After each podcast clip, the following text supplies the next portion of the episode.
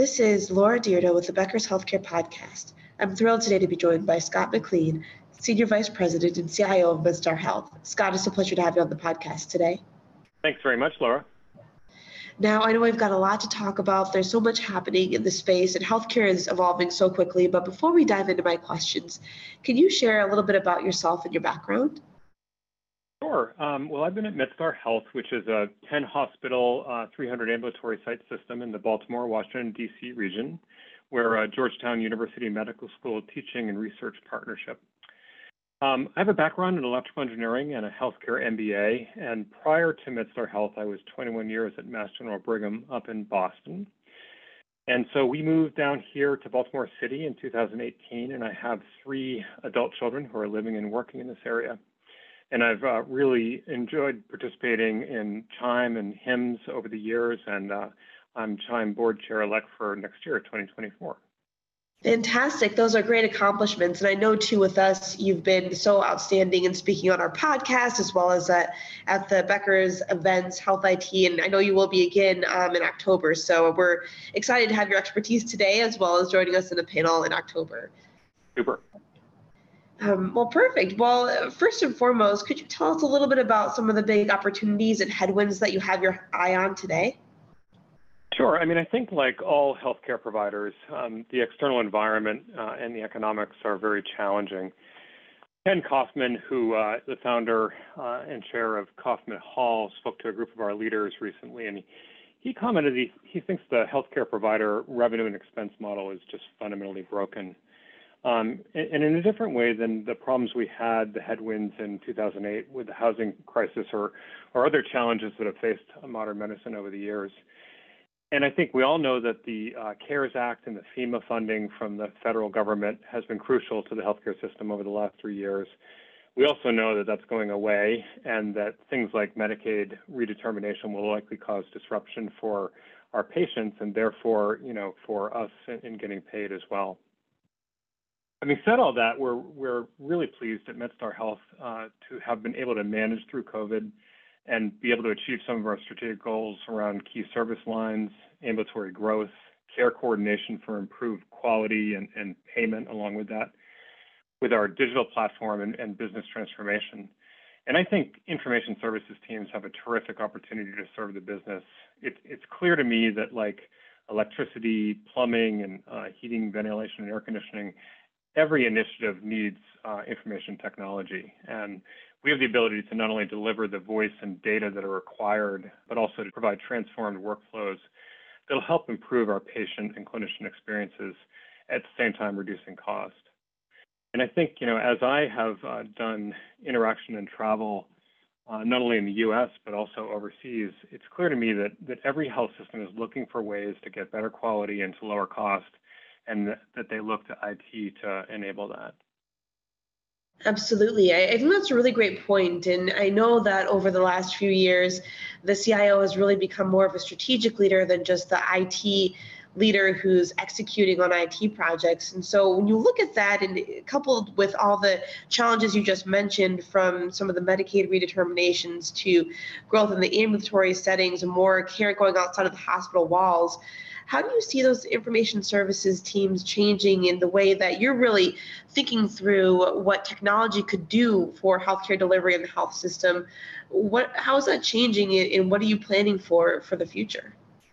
Well, I think the, it, it's interesting the way we're organized at um, Health, and I'm fortunate to have three peer executives. Um, David Branch, who's our uh, Vice President of Process Improvement and Analytics, and he also oversees our robotic pro- process automation program.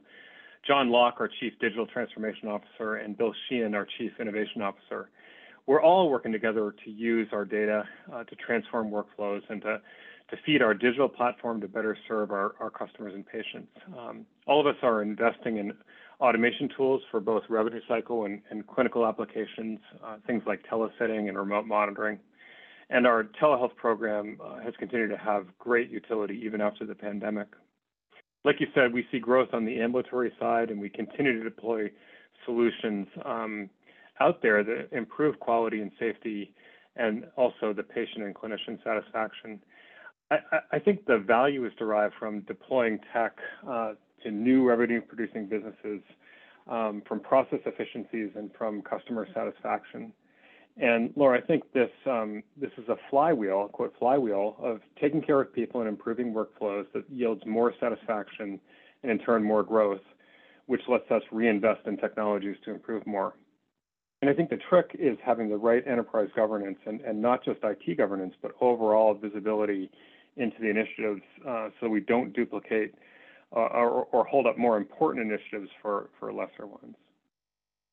That's really interesting to hear. And I definitely appreciate that focus on the IT governance, the priorities, and the things that are really going to be needle moving for the health system. And, you know, when you think about that, I know healthcare dollars are very precious today, as well as resources like time and energy spent on different projects.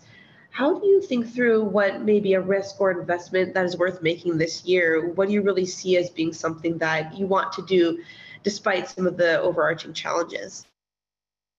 Sure, and, and I think you and I have talked about this in the past. Um, I, have talked a lot around our organization about reliability, redundancy, and, security.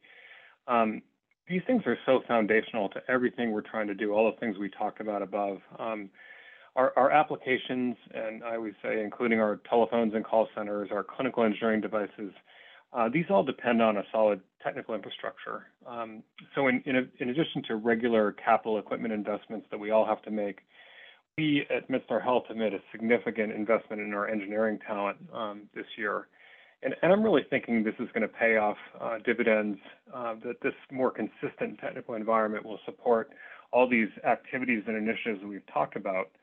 And um, I, I, think as the world, and particularly healthcare, becomes more and more dependent on technology, we can't ever forget to keep uh, robust hygiene on our technical infrastructure and software upgrades.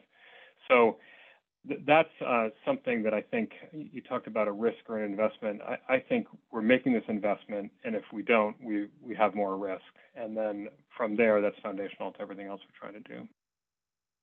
Got it. That makes a lot of sense. Thank you so much for going through that with us. Now, before we wrap up this conversation, I wanted to look into the future a bit. Where do you see the best opportunities for growth and development uh, over the next few years? Well, I think we've only been limited by um, implementations of, of, technology as we've proceeded through the, the HITECH Act and the um, Affordable Care Act, and then obviously dealing with the COVID period.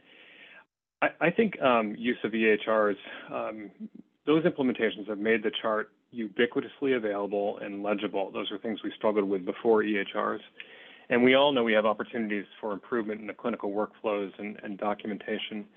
I, I, think the most promising next steps are ambient speech recognition. You know, you, are well aware of that. And then, quote, smart EHR capabilities where um, various machine algorithms can determine the specific workflows and needs for each clinician and present that to them as they approach their device. And this is something I know our chief medical officer talks about of he does certain tasks and performs, he's a surgeon, performs certain um, types of interventions. And yet, when he walks up to EHR, there are so many options and ways to navigate through that. So I think we've got the ability to have um, generative AI help organize our our growing medical knowledge in addition to these these workflows I think we can harness all of this in a way that's just so much more useful for clinicians and making their lives easier. And and I think that opportunity will make for, for better patient outcomes. We'll be more focused. We'll have more customized knowledge for the specific uh, intervention we're dealing with patients. It'll make clinicians more efficient. That's uh, one of their goals, and I think that'll open up new bandwidth and um, mechanisms to provide uh, care that's more equitable um, and advance quality care to the the populations that we're all trying to serve. So I think that's the outlook for it, Lauren. I think we've got a great opportunity in front of us. That's amazing, Scott. And thank you so much for sharing about it with us on the podcast today. I really appreciate you being here, and I look forward to connecting with you again soon. Super. Thanks, Laura.